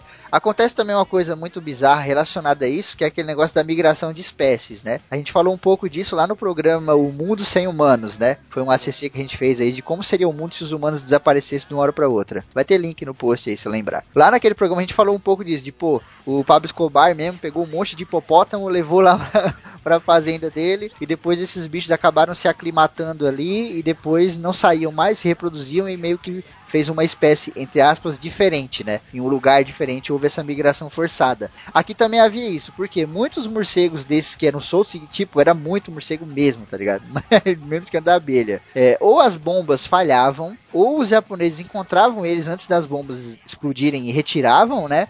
Ou elas simplesmente caíam deles, né? Não era preso direito e caía. E o que acontece é que esses morcegos de outras regiões do mundo acabavam se aclimatando ali no Japão e aprendiam a viver ali, se reproduziam e tal. Então, depois desse período, houve uma população de morcegos grande pra caramba, e os morcegos estão no Japão presentes em alguns lugares até hoje. Morcegos que nem eram daquela região, tá ligado? Você parar pra pensar, tipo, sei lá, no ano 1900 não existia, e agora, 2016, tem um morcego pra caralho, tá ligado?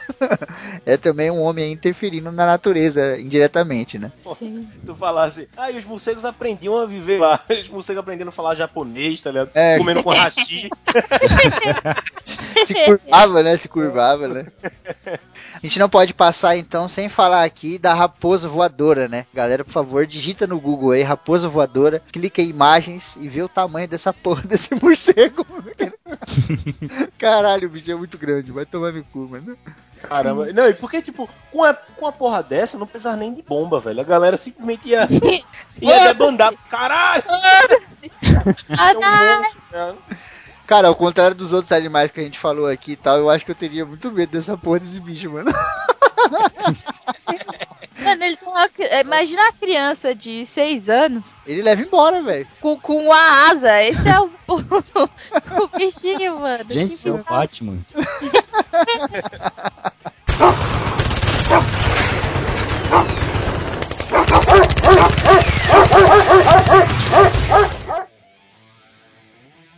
A gente tem uma, uma classe de bichos aí, uma classe não, né? A gente separou aqui alguns uns bichos também muito bonitinhos e fofinhos. E caralho, olha a cara desse leão marinho, velho. Como é que você treina um bicho desse pra guerra, mano? Parece que ele tá dando risada. Parece que ele tá, ele tá dormindo com a cabeça numa pedra assim, um fofinho, cara.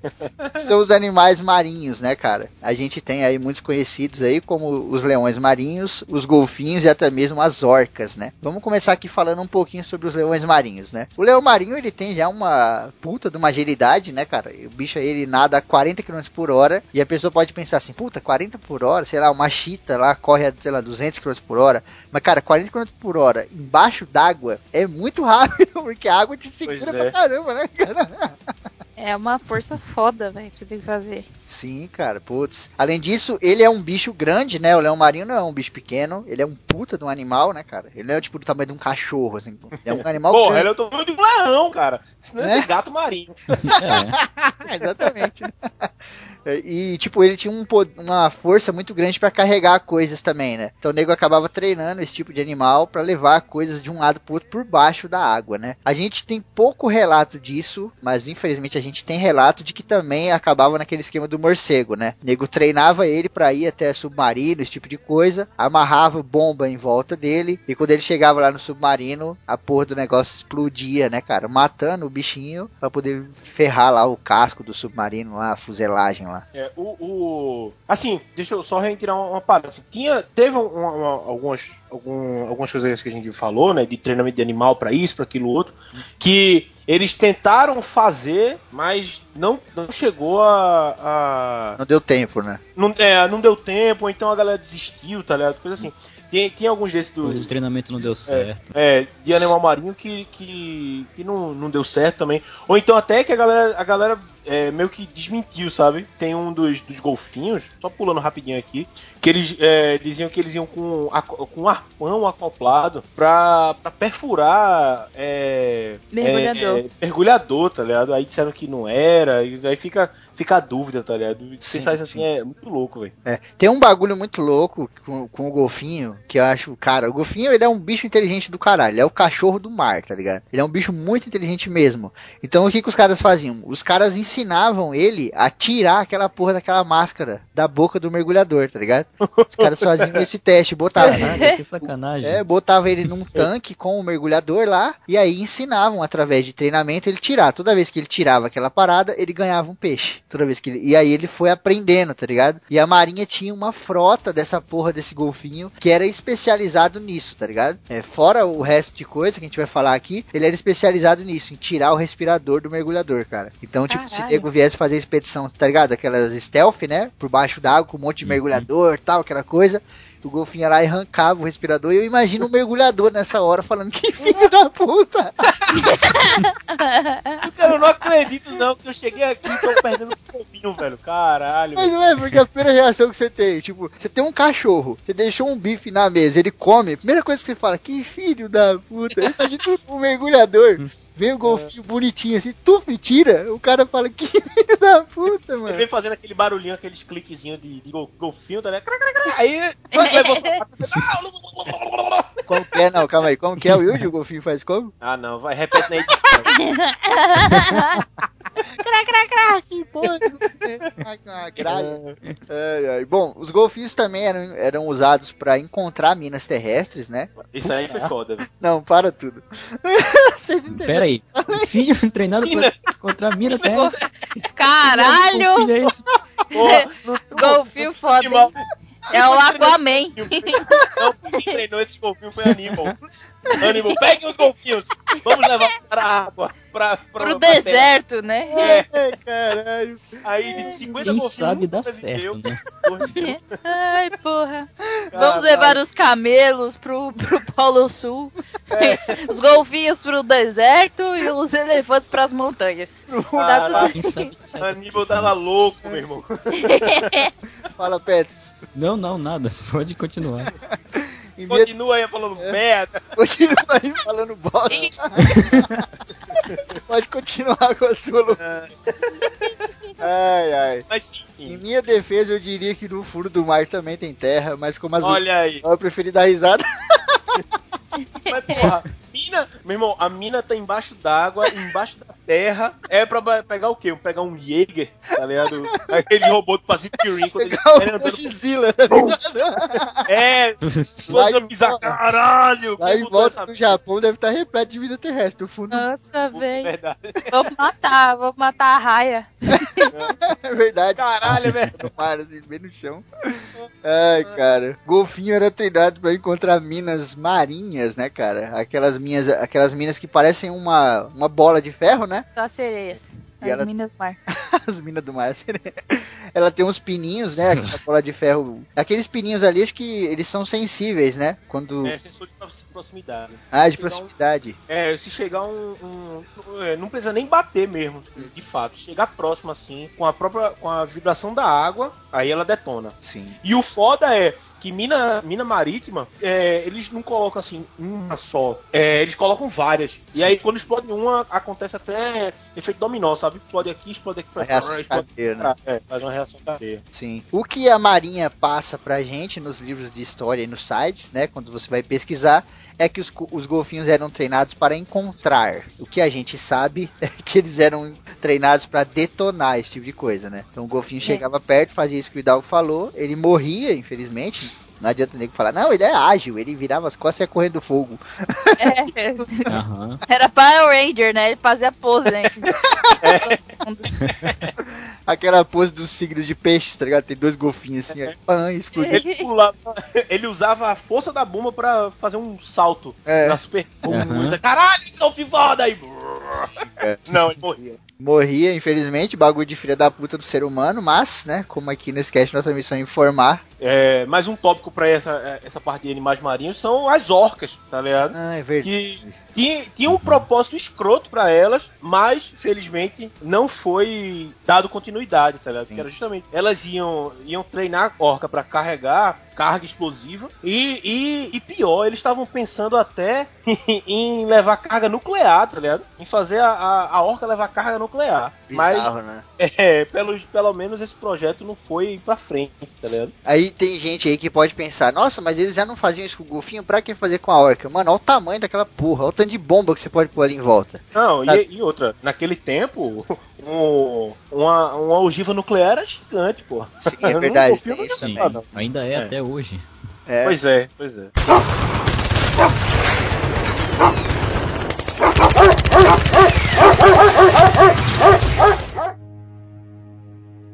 Nós temos uma classe aqui de animais também que foi extremamente usada em guerras, de formas diretas, de formas indiretas e de formas muito criativas, né? Pode chamar assim que são os animais peçonhentos, como cobras, escorpiões e aranhas, cara. A guerra do Vietnã que eu diga, né?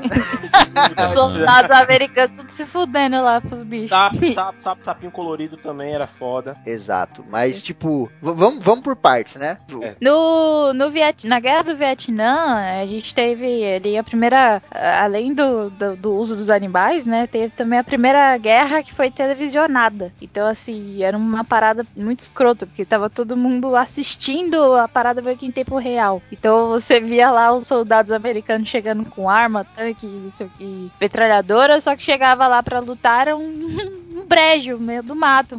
E os Vietcongs tudo em cima das árvores. E os soldados americanos se matando com os animais no chão. Sim. é muito louco se parar pra pensar na Guerra do Vietnã. Tem um pouquinho daquele negócio que a gente falou lá no começo do cast com o Alexandre o Grande, né? Apesar de hoje a gente ter um conhecimento e tal das coisas muito mais amplo, né? Não só da região onde a gente mora, mas a Guerra do Vietnã, os soldados americanos eles penavam muito porque eles não tinham um conhecimento prático da região, né? É, então você né, podia conhecer na, na teoria, mas lá na prática eles se ferravam, porque, cara, esse tipo de armadilha que os caras faziam com cobra e o caramba, eles não tinham como reagir, tá ligado? Você cai numa cova, 500 cobras, você vai fazer o quê? tá é tipo você imaginar o Homem de Ferro chegar no, no lugar e você pega com aquela cordinha no chão, tá ligado? Isso precisa prender ele pelo calcanhar. É tipo umas paradas desse jeito. Né?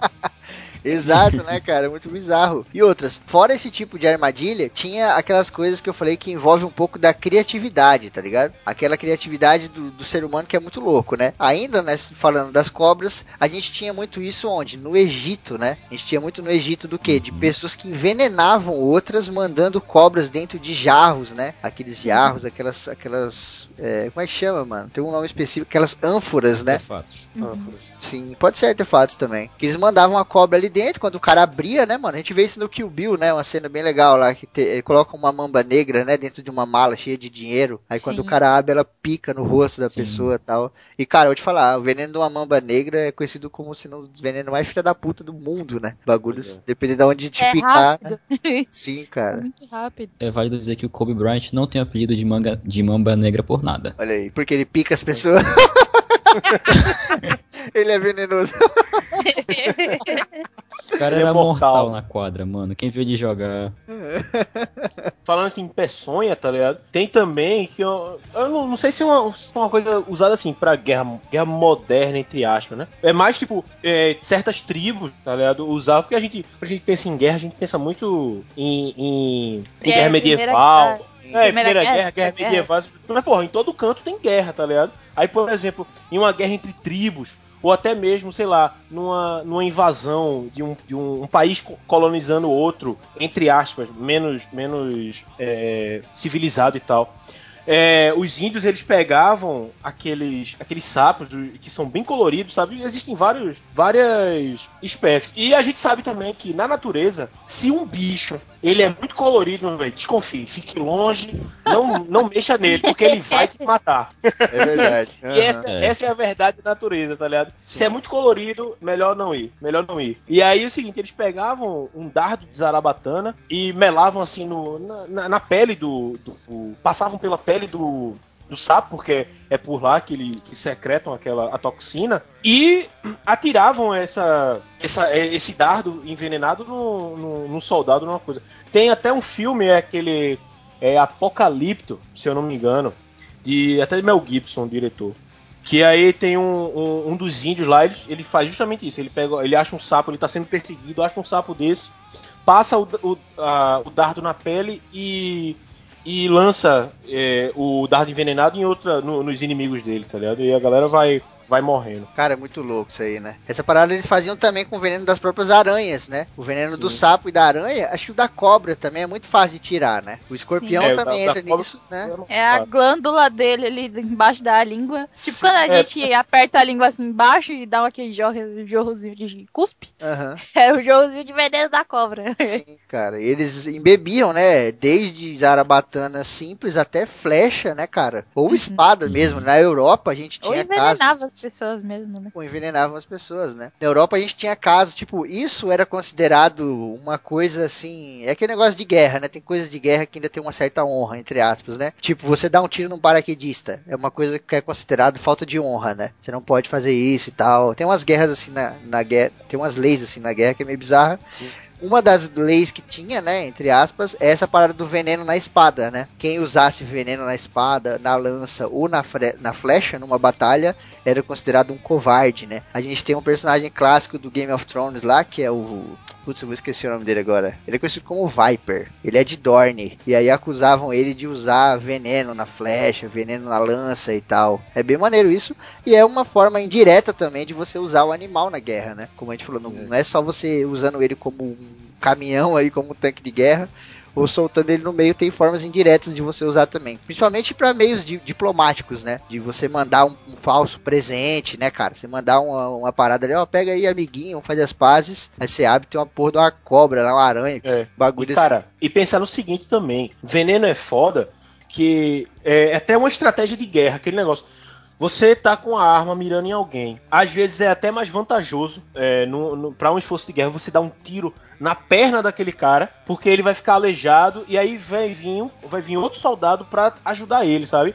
E em vez de ser menos um, é menos dois é, lutando ali. Então você vai fazendo isso, vai dando tiro na perna da galera, até que a, tá, tá todo mundo sendo retirado do, do, do fronte de batalha e são é, é, menos gente do que, do que seria se você realmente tivesse matado ele. Tá é, que foi o que e foi aí... feito no Vietnã, né, Wilde? No Vietnã, Pronto. os caras preferiam inutilizar o soldado do uhum. que matar. O veneno às vezes não precisa nem matar, mas, cara, só de você ficar fudido na, na, na guerra, é, já era menos um menos esforço. O, o, o médico, em vez de em vez de estar tá até lá no meio, é, botando, fechando lá o cara da, que levou um tiro de raspão, é, ele tá lá cuidando de um pessoal que tá doente, tá ligado? E pior ainda, porque na guerra, aquela imundice foda, principalmente a guerra de trincheira, porra, é, não só veneno, mas, mas assim, puxando do veneno pra doença, cara, a doença, velho, afligia muita gente. Porra, falando em, em, em Vietnã, a malária cara. Que o, o, o é, é, um animal que, que, que, manda ela pro ser humano, né, que é o mosquito. Tipo, uhum. não é não, for, não é usado não é usado na guerra, né,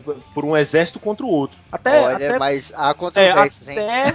Até, é isso que eu ia falar. Até já foi usado. Eu, eu, uhum. eu, me lembro de ter lido isso. Mas o que eu tava Sim. dizendo é que a malária em si matou gente pra caralho, velho. Na Sim. guerra, tá ligado? Vai cuidar As... como? As bactérias e os vírus, né, de uma forma em geral, decidiram muitas guerras. Aqui, aqui na, na, América do Sul tem o relato dos espanhóis, né, que foram chegaram com foram colonizar os incas ali, os, os povos maias e incas ali. Sim e dizimaram a, a, população com a gripe. Não foi nem com, com foi arma. um espirro, né? meu irmão. O cara espirrou, fudeu. Caralho. Tem, Outra coisa também. Foi nesse... que espirrou, foi? Nossa senhora. Ainda nesse bagulho que o Luiz tá falando, tem a questão do tempo de recuperação, né? Por exemplo, o cara levou uma facada, uma espadada na guerra, dependendo do jeito que foi o ferimento, ele vai lá pro, pra base, nego costura aquela porra, mete uma faixa e ele volta pra batalha. O cara que tá envenenado, ele vai ficar uma semana na cama se tremendo, suando, tendo, sabe, convulsão lá igual um maluco. E aí, meu, não é a mesma coisa, né? Você leva uma facadinha e você volta no mesmo dia, é, né? Uma, uma, dependendo da cobra, por exemplo, que for, é um veneno que causa necrose. Fudeu, você tá com uma Nossa. mancha de necrose na sua perna, aranha marrom, anda né, mais. Tá aranha marrom, é, ela dá um aranha marrom, por necrose, exemplo. Tem que botar o é, lembra, é, né? A é. jararaca, jararaca, se eu não me engano, causa necrose. Aí cascavel já é neurotoxina, por exemplo. E outra coisa que causa necrose, que agora eu me lembrei que foi usado diretamente, peste bubônica. A, pe a peste bubônica, que é transmitida pelo rato, ela foi muito usada, pô, em cerco também. A galera jogava é, carcaça, é, rato infectado, ou então tigela cheia de pulga, que,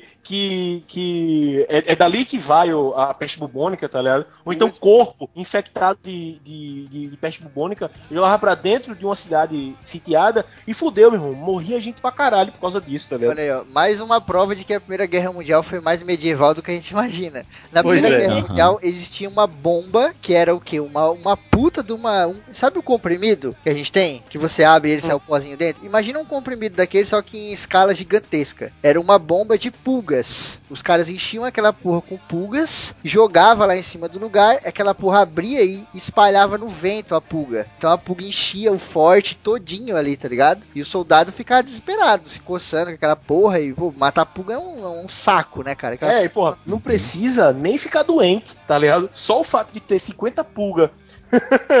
Dentro da sua calça, uhum. lhe mordendo, puta que pariu, velho. Como é que o cara vai se concentrar pra dar tiro? É, e vem a parada de, disso mesmo. Não é só matar, né? É o bagulho de tirar a concentração, tirar a atenção. O cara, ele não fica normal. Impossibilitar o ah, soldado, né? Exatamente, cara. Qualquer tipo de coisa que você puder prejudicar o seu inimigo na guerra seria interessante, né? Então esse tipo de ataque com pulga e tal, às vezes nem é tão letal assim, mas é eficiente, né, cara? Os malucos não conseguem dormir à noite, não conseguem descansar, aí vai uhum. comer, tem pulga na comida, tá ligado? Vai beber água, tem pulga no copo, porque uma bomba de pulga do tamanho de uma casa abrir igual um comprimido assim, mano, é pulga pra caralho em cima do forte. Pois é. Aquela coisa, né, Febrini? Necessidade é mãe da criatividade. E criatividade foi que, é o que resumiu a Primeira Guerra Mundial. Exato, cara.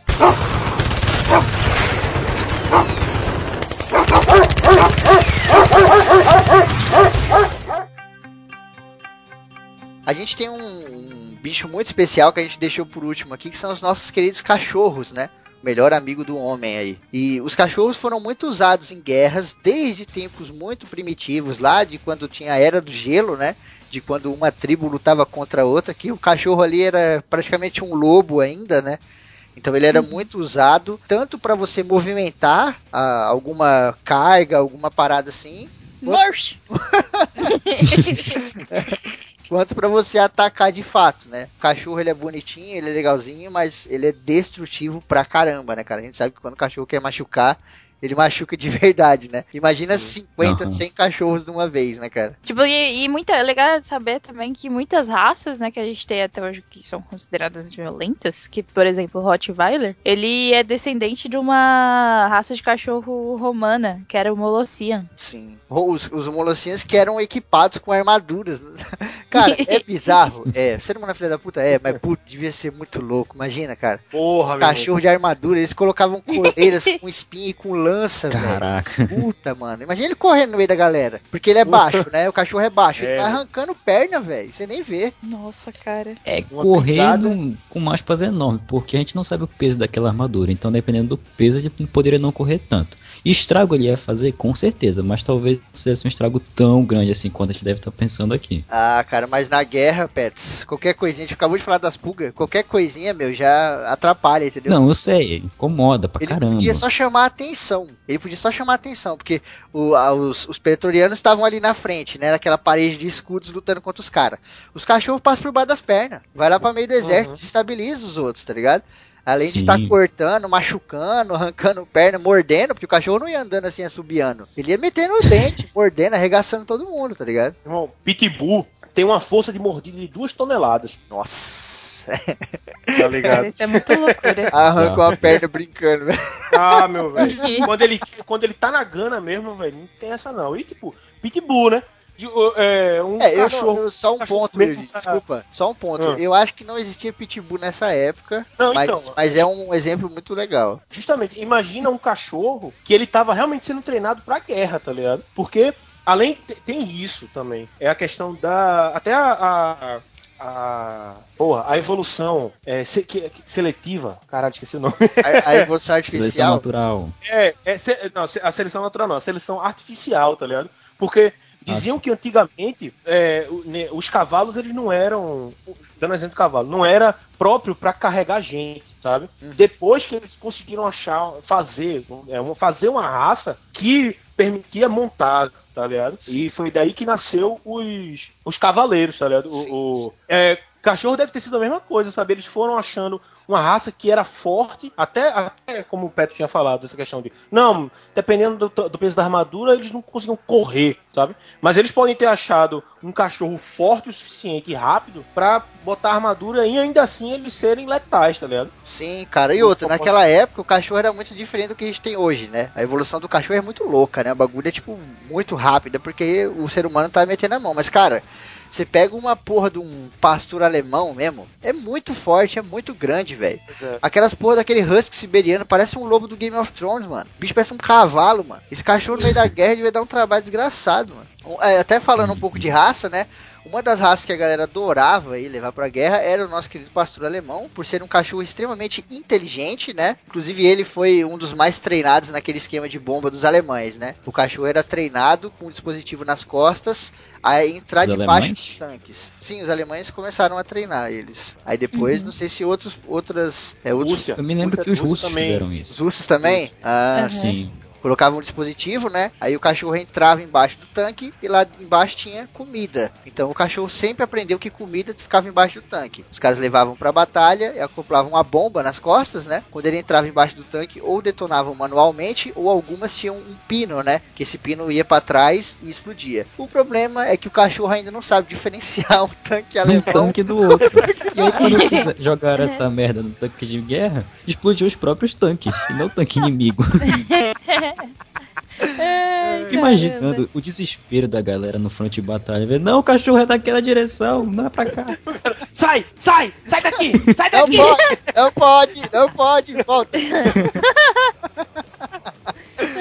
Louco, mano, né? muito Outro bom. cachorro muito usado também é o nosso querido Rottweiler, né? Que é um cachorro bem antigo aí. E, putz, é um cachorro grande pra caralho, né, cara? É. Nossa, mano. Esse cachorro dá medo. Eu vejo cachorro parecido assim rua, eu já fico, meu Deus do céu. Me socorre. Hoje em dia os cães são usados aí, não só, né, diretamente em guerra e tal, mas é, naquela coisa antes da guerra, né? De tipo comboio, de que nego tá Uhum. levando pra, pra bases e etc. Porque ele é um farejador foda, né, cara? Até os bombeiros, né, aqui no Brasil utilizam bastante pra localizar a vítima. Teve aí o desabamento da igreja atualmente aí, duas semanas longe, né? atrás. Hoje em dia, o cachorro ainda é usado como cão guia, né?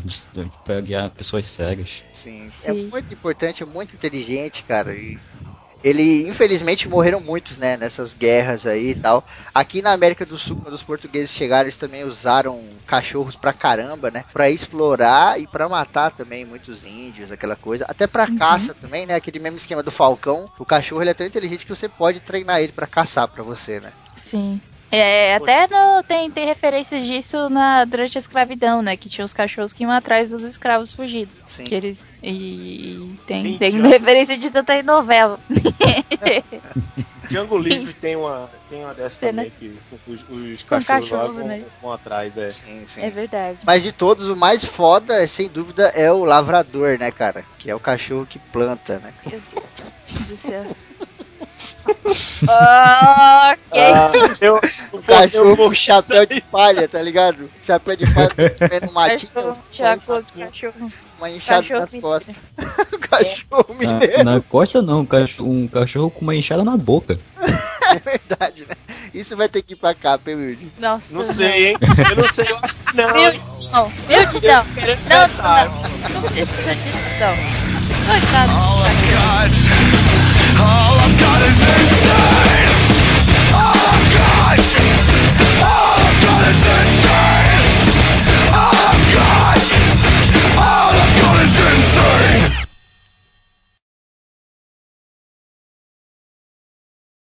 Ninguém Eles também locali... Hum, Eles localizavam, né? Pera aí, você tá mastigando? Tava, sorry. Eu boca é coelho. Tá todo mundo. tava no silêncio e falei assim: tá, vou aproveitar que tá eu um negócio aqui, meu Gabriel! Ah, yeah. Já temos... É, foi na hora que o Gavião pegou a comida. Fala aí, cara. Não, não, agora não.